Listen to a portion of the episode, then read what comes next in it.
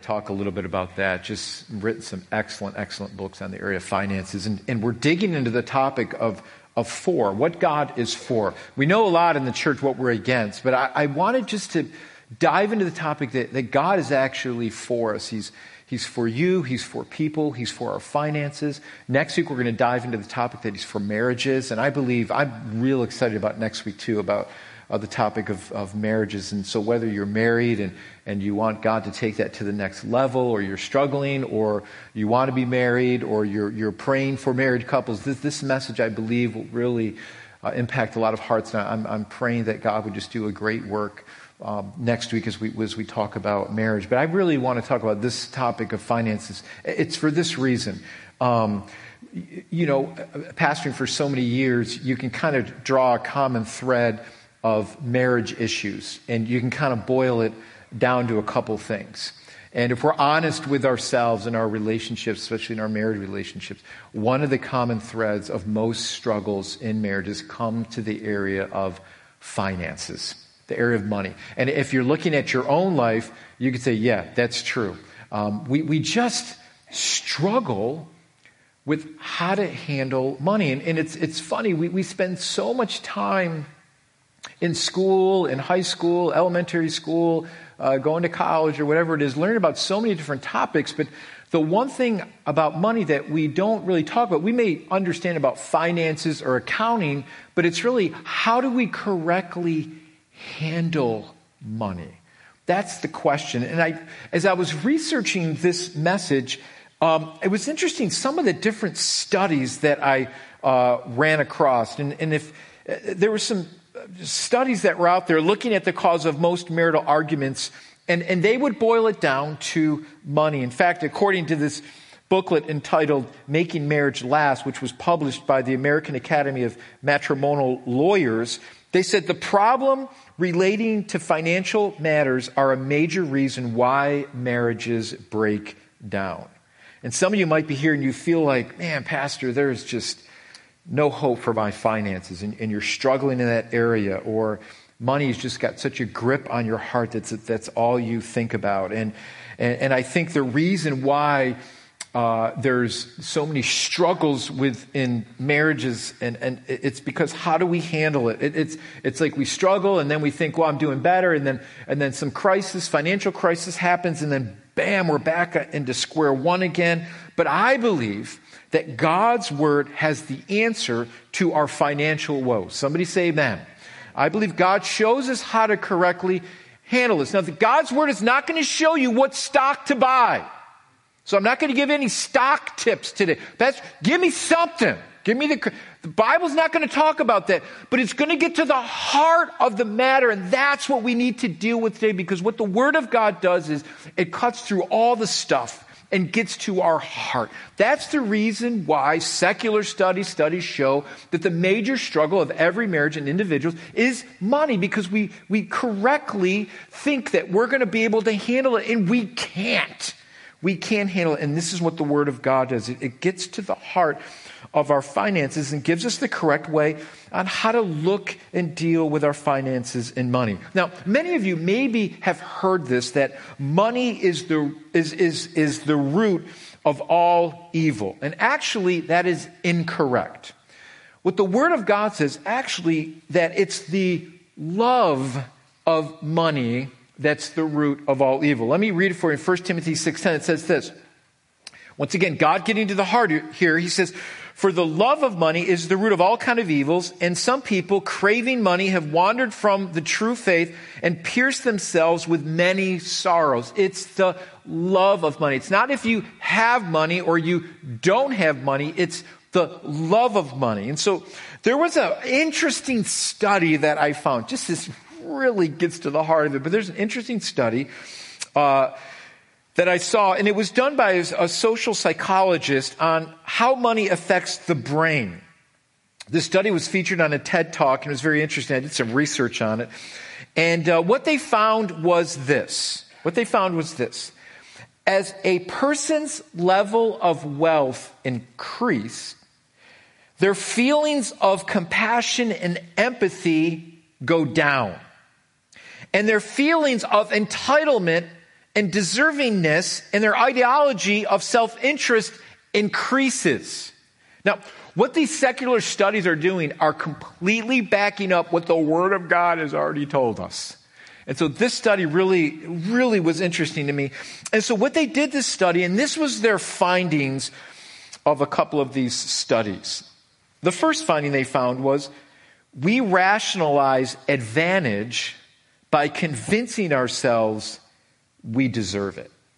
Now, here's what they found they found that we feel entitled by our money. And so, what they did was, they did this study at UC Berkeley. It was a study done, and what they did was, they had a hundred pairs of strangers play the famous game of Monopoly. Now, this is the Rudolph edition of Monopoly in our house, all right?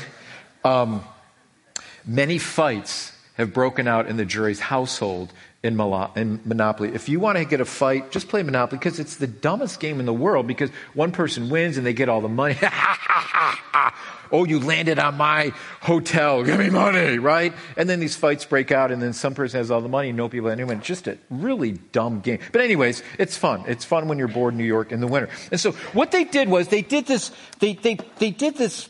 Uh, they did this just research and, and, and did this study with these hundred pair of strangers playing Monopoly. And what they did, they changed it a little bit. So what they did was, is a coin flip randomly assigned one person in each pair to be the rich player. And what the, yeah, people are like, woohoo! Uh, the, those are you that become the banker. So I don't trust my wife Kathleen. When she becomes the banker, she always wins. I don't know how, but she always wins the game. So what they did was they, they randomly flipped a coin and, and they gave each pair to be the rich player. And what they got was they got twice as much money to start with, collected twice the salary when they passed go. They rolled both dice instead of one so they could move a lot further. And what the study did was they used hidden cameras to watch the duos play for 15 minutes. So they didn't know they were being recorded, so they watched these hidden cameras. So what do you think happened? Here's what, here was the result. The rich players moved their pieces more loudly banging them around the board. And they displayed the same type of as enthusiastic gestures you would see from a football player who just scored a touchdown. Then they ate more pretzels from a bowl that was sitting just off to the side than the players who'd been assigned the poor conditions and started to become, and then they started to become ruder to their appointments, talking smack to them as they were winning the game, obviously. Moreover, here's the thing the rich players, understanding the situation, were completely warped. After the game, they talked about how they earned their success, even though the game was blatantly rigged, and their win should have been seen as inevitable. And, and this is just an incredible, incredible insight to how the mind makes sense of advantage. This is what they came up with the study. There was another study, another finding from the study is they found this. They found people who make less are more generous on the large scale. There was a, a 2012 study, a, a philanthropy study, a chronicle of philanthropy, and it was examined by the Internal Revenue Service records of Americans who earned at least $50,000 in 2008. Uh, and then what they did is they charted the charitable giving across the state, city, and zip codes in the United States. And this was the results that they found. These are the numbers. What they found is on average, a household that earned 50,000 to 75,000 gave 7.6% of their income to charity. While those who made $100,000 or more gave 4.2%. And here's what they found. This was interesting. Wealthy people who lived in less economically diverse, that is, wealthier neighborhoods, gave even a smaller percent of their income to charity than those who lived in more diverse neighborhoods. In zip codes where there was more than 40% of people who made more than $200,000 a year, the average rate of giving was just 2.8%. Now, let me go back to the scripture about the love of money. So, a couple of questions we need to ask. Is, is God against money? No. What, what God is concerned about is that the grip it can have on our hearts. So, what do we do to break this sense of entitlement or attitude or this sense of advantage? Because obviously, through these studies, what it did was it revealed the condition of the human heart. It showed that the more you have, the more entitled you feel and more advantage you feel over other people because of money. And this is exactly what the Word of God is talking about. We get our sense of worth by our self worth. And this is the lie that money can tell us. I'm worthy by what I have or what I accumulated in my life. And so, what the Word of God says, we've got to be careful about the love of money. Not money. Money's not evil. It's the love of money. There's this attitude towards it. So, God is not against money. But here's what I want you to realize it's not that God doesn't want us to have money, He wants us to have the right attitude towards money. Attitude is key. How do we look at money in the correct way? How do we get the right attitude towards money? And here's what the Word of God is going to help us see this morning. I hope it helps all of you here today on, on taking that grip that it has on our hearts, taking away the worry and the anxiety that we have over our finances uh, uh off our hearts. So, the number one way to understand money is to understand stewardship. The way we understand money is to understand stewardship. So, what is stewardship? So, what we're going to dig into this morning. And the reason why I believe so many people struggle with money, the reason why these uh, studies show and reveal the heart of people is they don't understand stewardship. And so, let's look at stewardship. Stewardship is the management, oversight, and administration of resources. A steward is one who is in charge with the responsibility to manage the property of another. If somebody is a steward over your money, over your retirement, guess what? Do you want them doing a good job with your money? The person that's managing your money, is it their money? No. It's whose money? It's my money. And make sure you manage my money correctly. We don't want them seen going on a vacation to Hawaii with my money. We want to make sure they are investing my money, right? That's, that's the way we should look at it if someone's managing my money. So a steward is one in charge of the responsibility of managing the property of another. So a steward is a manager of what has been entrusted to them.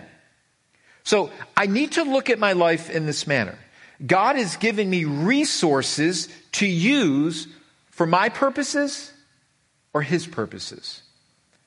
God has given me resources to use for His purposes. Here is the heart and the crux of the matter. The question I need to ask myself is this How am I using the resources God has given me to further His plan? That's the question a good steward will ask. A financial manager will ask the same question of those that are handling the money. What can we do to help make your money go further, to make wise investments so you, you have your nest egg when you retire? That's a good question. That's at the heart of the matter. So I want to I want to give two thoughts that every good steward of God must know. And I believe this will break the tie of the love of money that, that can have on our heart. So listen, listen, listen to me, listen to me. Don't buy the lie of saying, if I just had more. Because listen, if, if we can't handle what we have now, what makes us think we're going to handle, handle money when we have more? If, if I could just have more, if I could just get a little further, if I could just, if I could just, if I could just, listen, God wants you to come to the place where I'm content right here and God, what do you want me to do with what you've given me right now so that I can handle my finances correctly now? So that when more is given, I will look at it correctly and not be in the same place that I'm at now that I will be even if I have more money. Because we know people that were wealthy and have a lot of money can still squander their money and still end up becoming bankrupt if they're not careful and not become good stewards with what God has given them. So, two thoughts that every good steward of God must know. First of all, here it is, and this will break everything. If you get this down, if you get this, if you get this, it will break that tie. First of all, understand this God owns everything. Can I get an amen? God owns everything. God owns everything. So here's the thing I must look like. I uh, must look at. I'm the manager. God is the owner. He owns it all. I love this uh, scripture in Haggai 2:8 talking about how God owns all wealth. Haggai 2:8 says, "The silver is mine, the gold is mine, declares the Lord Almighty." Period. Everything is mine. See, understanding this will break this control that I have, or the control that money has over me, and this entitlement and this advantage attitude that can come over us thinking that this ultimately is mine. So understand that God owns everything. If you get that, you'll start to understand that I am just the manager. God, how am I handling everything that you have given me? Am I the steward that you've called me to be. The second big question here that we need to answer that we understand about a steward is that God is the owner and I am the manager. So, when I understand this point, then I can see my responsibility and that I will ultimately give an account for what God has given me. We don't want someone that's managing our money to squander the resources that have been given to them. We want there to be good investments. So God is the owner, I'm the manager, and when I understand that, then I begin to see God, I have a responsibility now to give an account to what you have given me and how am I doing with what you have given me? How are my resources? Are they being used in a way that's helping the kingdom of God? Is it, are they being used to help grow the kingdom of God? That doesn't mean that God doesn't want to help us in, in our lives, our personal lives, to meet needs, blah, blah, blah. That's fine. But I gotta, I gotta think in this way because I don't think in this way, then money's gonna have its grip on my heart and I'll run the gamut of, of falling in love with money and thinking that that's the source that's going to help all my needs, and it will not.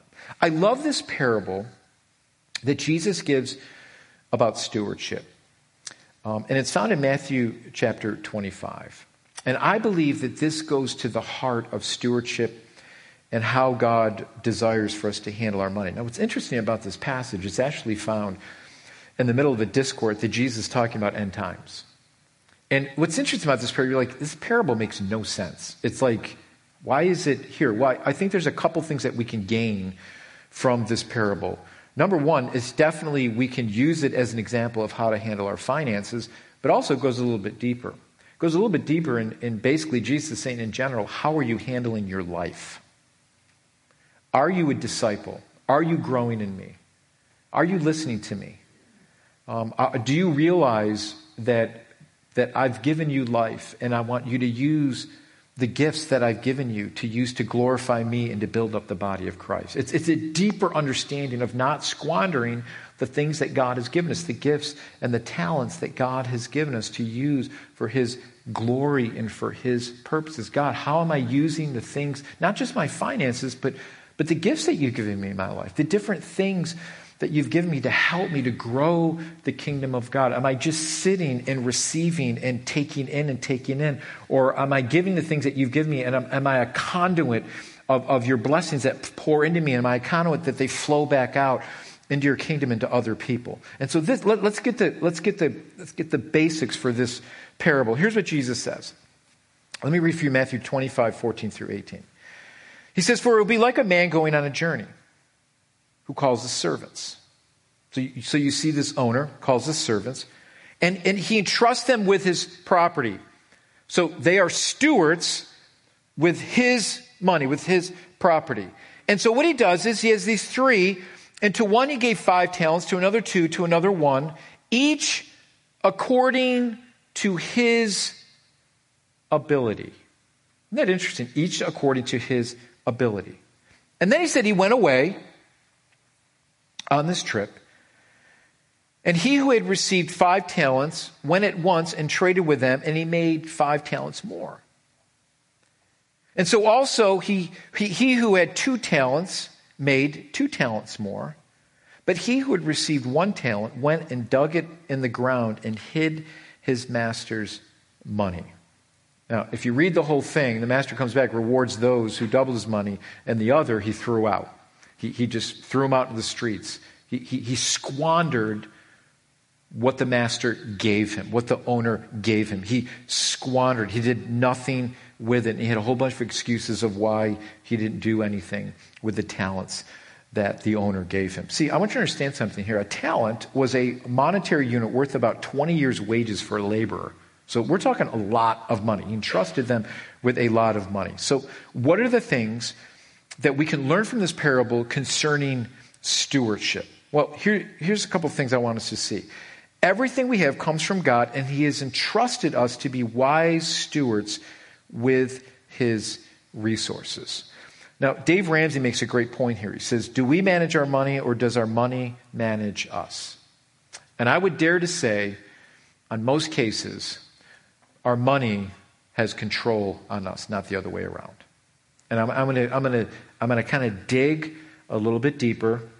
Uh, I'm going to drill down on this a little bit, and let me just warn you, it's going to hurt. Okay, it's going to hurt. Everybody say "ouch" right now. Ouch. Okay, let's just get it out of the way. It's like it's like you know when you get a shot, right? Or they take blood, right? You just like they tell you, here comes the pinch, right? I hate giving blood. I don't like it. I never look. They always ask, "Are you okay? Are you going to pass out on me?" I might. I won't look. Take my blood now. Be careful with me.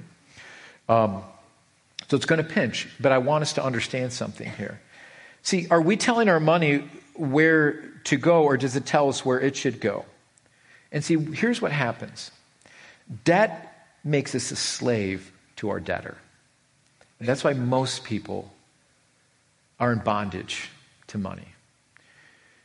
Because, because we, we buy the lie that if I could just have this, it, it, it's, it's, this, it's this instant gratification that we live in our world today that through credit, we can get everything that we want right away. But how many know we feel the pain of it later when we buy it on credit? That there's, that there's this not delayed gratification of I can wait, I can save, and then it becomes, it becomes more special when we do that. But with credit cards and everything else, we can just buy it now, and then all of a sudden, you know, well, we just pay a little now, and then we're paying huge interest. And then how many know it just gets the, the you know, the ball of yarn gets bigger and bigger and bigger until we have this monstrosity of tangled stuff that we're like, I'm buried.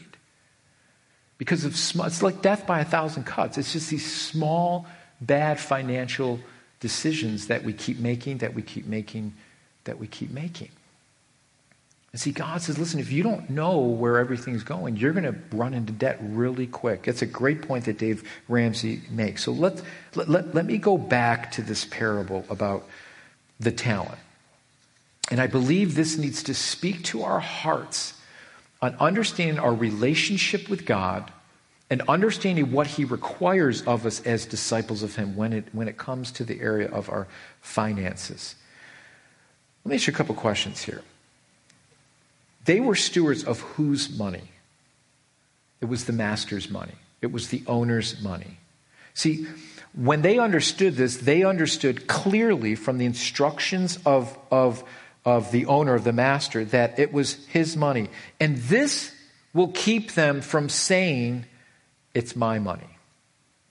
That's step number one of breaking the tie of, of entitlement an advantage. Because listen, in America, we feel, let's, let's be honest with it. I've been on many, many missions trips.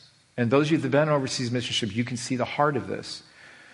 The problem in America that we tend to run into is this entitlement attitude that we deserve this, that I'm entitled to this. And if we don't come back to the gospel message, that Jesus died for us and that we didn't earn it, merit it, or deserve it, that we were bought with a price if we don't have that mentality, then we're going to walk into our relationship with Christ with this, well, I, I earn it, I, I deserve it. And, and money and finances and control is going to have a grip on your heart. And God's going to have a very difficult time working with us if we don't humble ourselves in this way. So the stewards, they understood this is not our money to squander, this isn't our money to dig in a hole and do nothing with it. They had clear instructions that it was the master's money, and this will keep them from saying, This is mine. Second thing I want you to see there is they understood his wishes. They understood exactly what they were supposed to do with. There was no excuse for it. And this kept them accountable to the wishes of the owner. You knew exactly what you understood. There was no gray areas here. There was no misunderstanding. So they were accountable to do something as he was away on this trip. The other thing they understood was they knew the personality and the character of their master. They knew what was expected. They worked for this person. For them to think that the owner would want them to take their talent and to bury it would be ludicrous. They, this, this, this third steward completely didn't listen to what the owner wanted. So there was this expectation. And then, and then this fourth thing I love because the amount given was based on their ability. So there was nothing unfair here. It wasn't like, well, you're making me do something that there's no way I could do. And I think sometimes we look at the abilities that God has given us and we think, well, you know, God, what have you done? What do you want? How do you want to use me? I mean, God's not going to tell me, Barden, I want you to be a worship leader because I have no voice. That would be ridiculous. Everybody would head out for the back exits. Okay, I got five minutes of Pastor Barden's voice. You are not gifted in that area. And everybody said, Amen. Thank you. okay. See, we have to realize, God, what is my gift? What have you gifted me with? And then let me use that for your glory. The amount that was given was based on their ability. So there was nothing unfair about the owner and what he was expecting of them. Are, are you getting it here? So when we stand before the Lord and we have to give an account before our lives, guess what? we're going to have no excuse. We know the owner, we know his character, we know what he expects of us.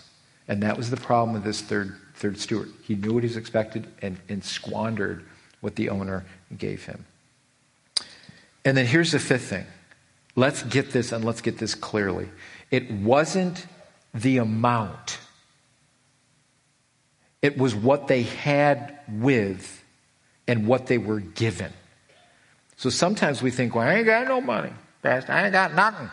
Look at my checking account. There ain't nothing in there. So I'm not accountable. Yes, you are. Yes, you are. Because everything that God has given us, He's given to us.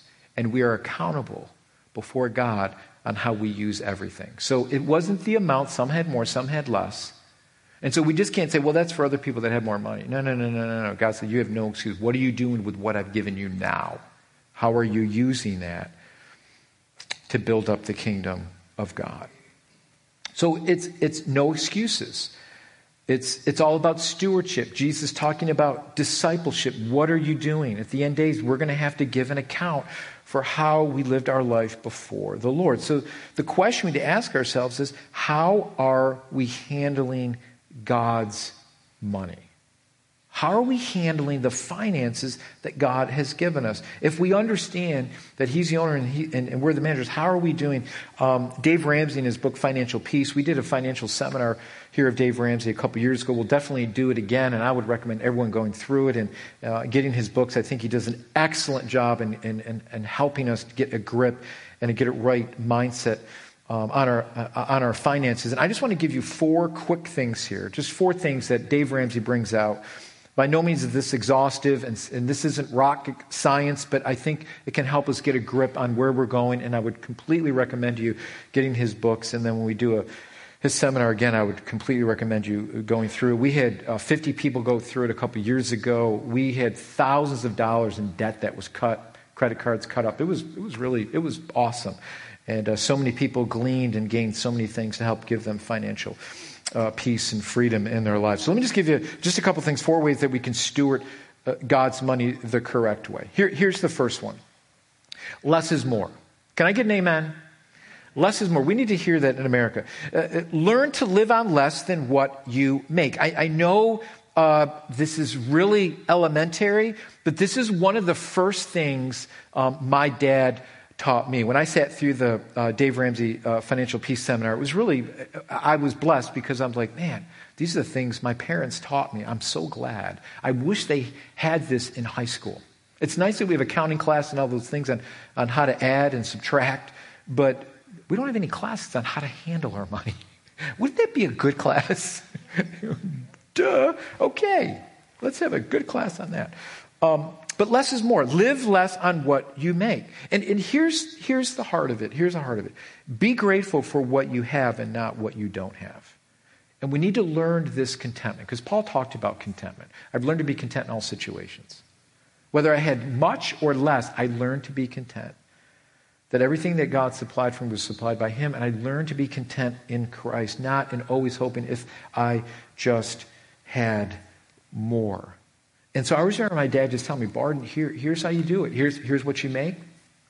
He, he explained a budget to me and, and, and, and talked about delayed gratification. If you can't pay for it at the end, if you can't pay for it now, don't get it. Don't put it on credit. Never had credit card issues or problems. And I just thank God that I, that was instilled into my heart at a young age. And I know there's a lot more temptation today because when I was going through high school, it was just when they started the credit card uh, mail, where Sign up for the credit card and we'll give you a $400 credit. Now, as a college student, that's very attractive, right? And that's where the bondage starts for many people, is right there. You get the credit, then you get another one. Hey, sign up for this card. We'll give you 10% off now. Sign up for this card. Right? And then it's just like the next thing you know, you have 100,000 credit cards thinking that you're saving all this money and we're buried in debt. So less is more. Learn to live on less than what you make. Second thing is here is just have a plan to become debt free. Have a plan to become debt free. I like what Dave Ramsey, he talks about in one of his books, um, and I saw it on his website about this uh, debt snowball method. I love this. Um, it's a great plan for attacking your debt and how quickly you can pay off debt and, and debt from credit cards and car loans and so on and so forth. The myth is this the myth is you need to pay off debt with the highest interest rate first to get out of debt quickly. But here's the truth you should knock out the smallest debt first to create momentum in your debt snowball and does a great job explaining this uh, in his book, Financial Peace. And so many times we just think, oh, it's, it's too big. We'll start off small and then you see the momentum. Uh, that begins to happen and how you can begin to pay off these things and get control um, uh, of these of, of, of, our debt. The third thing I want you to see is have a budget. Now I know this sounds like a horrible word. Anybody time someone here of budget, right? Have you ever heard that with your spouse? Well, that's not in the budget, right? You mean I can't get a pack of gum? Not in the budget, right? I love that word budget. I just, it's my go to word, right? So I've got a daughter who's 16. That's my go to word. Lily, it's not in the budget. Okay. Really? What's a budget? Never mind. I'll talk to you about it later. Can't afford it. We can't eat today. It's not in the budget. No, I'm just teasing. Okay. Have a budget. See, now I know this sounds like a horrible word, but it will save you from financial disaster. Uh, and, and, here, let me just give you a simple exercise. You don't, you, you don't, have to, you, you don't have to be a financial wizard to figure this out. But here's what I want you to do. I want you to do this exercise. And, and this was, when I did this exercise, it was mind blowing for me. Mind blowing. Because, because I thought I had a grip on where all my purchases were going all week. I thought, I know where it's going. I, have got a grip on it. I keep my receipts. I know where it's going. Uh, but this exercise really proved me wrong on, on, really all the little small detail things. So here's the thing I want you to do. Here, here's just a just homework for you, just something you, a little exercise you can do. Keep a journal. I don't care if you keep a journal or you keep a spreadsheet, Excel, whatever you want to do. I don't care what you do. But you will be amazed when you write down every purchase you make for a week. And here's what I want you to do. I want you to write down every single purchase you make, from gum to Yoo-Hoo. I don't care what it is. I don't care if it's the smallest thing, restaurant, write it down. You went out to lunch. Because what we end up doing is we think, well, this purchase isn't that big of a deal. It was only a dollar, two dollars. Or I went to Starbucks. You know, it was only uh, fourteen dollars for a cup of coffee. Or I, th- you know, and we think, well, this is no big deal. I got, it, I got, it, I got, it, I got it. Right? All of a sudden, all of a sudden, what you begin to realize is it begins to add up. But here's the thing it's not just looking at going, oh my God, I spent way too much money and I feel guilty, and then you just end up doing it the next week, anyways. Here's what it does for you it will show you how to track your money and where it's going. How many have ever said this? I don't know where it went. You get to the end of the month, you start writing bills, you're like, where did all the money go? Where did it go? I'll tell you where it went. It went to all those little small purchases. The gum, Starbucks, Yoo-Hoo, whatever, whatever it is. I don't like Yoo-Hoo, but uh, Yoo-Hoo. If you like Yoo-Hoo, chocolate milk. I don't know what, all this. And all of a sudden we're like, where did all the money go? We shouldn't be asking ourselves, where did all my money go? We should know where our money is going. Because if we're good stewards, we should be asking, where is God's money going? See how it's a hard thing? And all of a sudden, your eyes begin to become open to how we're handling our money. And our, it's not that God doesn't want you to have a yoo-hoo or a pack of gum, but the problem is we're so loose. And especially, listen, if you're paying with a credit card every time, you ain't thinking about it. You just take it. And I know some of you are like the wild wild. You got you got like holsters for your credit cards, and you're just you stick it in there and it's down. You don't. It, but how many know? This is Dave Ramsey brought this out. I thought it was a great question. How many know when you start paying cash for things, it hurts a lot more? There's just something about it. If you just take cash, for those of you that just struggle with credit, if you just do away with it and start paying cash for things, all of a sudden, I was, I'm 52, so I remember the day when you paid cash for everything, right? And, and, and, and when you pay cash, all of a sudden there becomes a hurt. And then you might think twice about that purchase when you use cash instead of your credit card. Just something to think about. I thought that's a great point that, that Dave Ramsey brings out because now you will see where it's all going. And this will be mind blowing for some of you. All the small expenditures do add up. Once again, it's death by a thousand, a thousand cuts. And let me just finish with this. Let me finish with this. God wants us to be generous with what He's given us. In fact, the Bible talks about being a generous giver. Because what happens is giving breaks the bond of money on my heart. And so here's what the Word of God says. Here's what God, here's what God was showing the Corinthian church. Paul's writing them and he's saying, listen, Corinthians, you, you guys have money, but the Macedonian churches don't. But out of their extreme poverty, they were giving. They were giving, they were giving. And, and we told him not to give because they were undergoing such severe poverty. But you have the means to do it. I want you to complete the act of generous giving to an offering that we're trying to take for the persecution of the Jerusalem churches. And we want you to finish that good work. And this is what Paul says to them Each one of you must give as he's decided to give in his heart, not reluctantly or under compulsion. For God loves what? A cheerful giver. The word actually there is hilarious. He loves a hilarious giver. And what that shows is it shows the grace that has been given to me for my salvation and all the things he's done for me should, should translate and flow through my life and how I give my time, talent, and treasure unto the Lord. That will break the bondage of money on your heart. It all comes down to our attitude. Money is not evil, it's the love of money.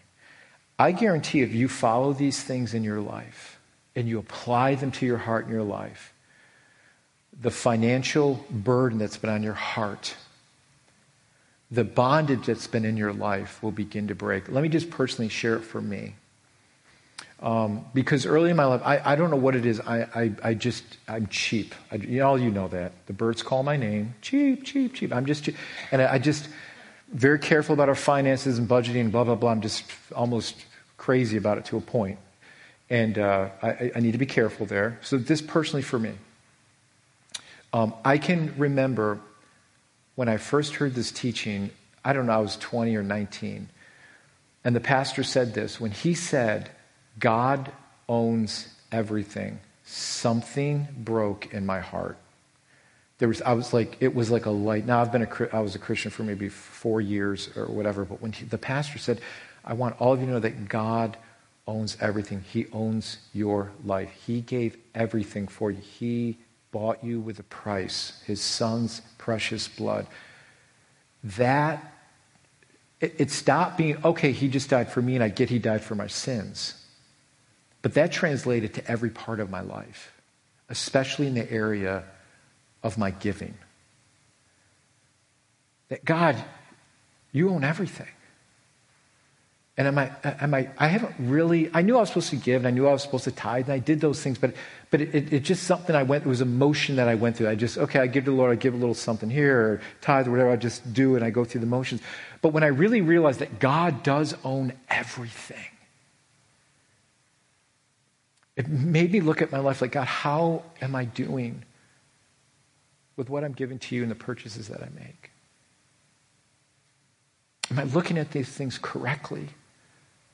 Am I thanking you for the ability to give? And so, the next time when I gave to the Lord, it really became an act of worship, not just an act of obligation. That's what Paul was saying that God loves a cheerful giver. He doesn't need your money, He needs your heart. And God knows when money takes its grip off your heart, you begin to look at your worship under the Lord in a totally different way. He doesn't want you to be in bondage to those things. And I know a lot of you struggle with that area of your life. Let God bring that freedom to your heart. It's here. It's not about whether you have more, it's about whether or not God has more of your heart. And then you will look at your finances in a totally different way and, and we'll become the stewards that God desires us to be. So here's the takeaway. Let's finish on this today. Here's the takeaway. What areas of your finances is God dealing with you the most? What areas of your finances is God dealing with you most? Katie just comes up. I want us just to bow our hearts for just a moment as we just close the service. I just want you to have a time with just you and the Lord and just allow God. Maybe, maybe there's something like, yeah, Pastor, I've been putting, we are in a lot of debt, and I've been putting that. It's, it's kind of like the ugly topic we don't like to talk about because it always, it always starts fights. Well, let's, as couples, if, if that's what you're struggling, want it, you need to get together with your spouse and get on the same page and begin to say, how can we tackle this? Maybe it's, it's starting off by just having God take our hearts and forgiving each other for holding whatever it is over each other's heads for bad decisions that were made in the past. Maybe it starts there. Of just forgiving each other and to say, you know what, let's not hold this over. Okay, whatever it is, it is. We made bad choices. Okay, there it is. Let's let's cover it in the blood of Christ and his forgiveness and let's move forward. And then maybe it's taking that next step of saying, okay, let's get a Dave Ramsey book. and let's start reading through it and start to get a grip on this area of our lives so that God can bring healing and God, God can help us to overcome this chain that's been in our hearts and our lives. Maybe some of you here today, um, your attitude towards money, some of these things just rang true in your heart. Like, yeah, I don't have a correct, a correct view of money. I've, I've really looked at it as mine in mine and not really the Lord's, and I haven't been the steward that, that God has called me to be. Maybe God is, is causing you to take a step, uh, that God is causing you to take a step in that direction of your life to really take heed that God is the owner and that we're the managers. And so allow God to speak to your heart. Maybe it's in the area of your giving. I'm not, I've been stingy in the area of my giving. I haven't been that cheerful giver that, that God has want me to be in my giving is reflect that. Because I'll tell you, stingy giving is reflective of a, a, stingy heart. It is. It's a, it's a heart that hasn't, hasn't seen what God has done. So, God, how are you using my time, talent, and treasures for you? Am I stingy with those things or am I generous like your word says? So, Lord Jesus, this, this is a hard topic for all of us. And we don't want to leave, we don't want to lead people deeper into a dark cave of guilt and condemnation, but you want to lead us out into the light. So I pray for our church. I pray for individuals here that are just struggling in these areas. I pray, God, that you would just speak to our hearts, continue to allow us to come back to the cross and realize that everything you've done, you've done for us, and we didn't earn it, deserve it. So we lay our finances at your feet again. Lord, we want to be the the generous, cheerful givers that you've called us to be. We want to use our time, talent, and treasures for you, God, to glorify your kingdom. Lord, we don't want debt and so many things that have caused turmoil and strife in our life to keep uh, us under anymore, God. So I pray that you would uh, just instill in every heart here the ambition to move forward in this area, to begin to talk about these things, to come up with a plan uh, to, to get out of debt, God, and, and, and not allow that to hang over couples' heads so that it, it won't cause a downfall or struggles uh, in marriages, God. And I just pray for every individual, Lord, here today, that we would give you our heart. That it's not money, it's the love of it. Lord, recalibrate our hearts again to look at you because ultimately you are the giver and you supply all our needs. So help us to look to you as our supplier. And I pray for anyone here today is just in need, that needs you to supply for some area in their life. God, show yourself faithful. God, let us be faithful to you in the way we look at everything you've given us. Let us be grateful for everything you've given us, God. You're so good. You're so good to us. So help us to remain grateful and cheerful in the way we give to you. We love you, we thank you, and we just ask all these things in Jesus' precious name. In Jesus' precious name. Amen.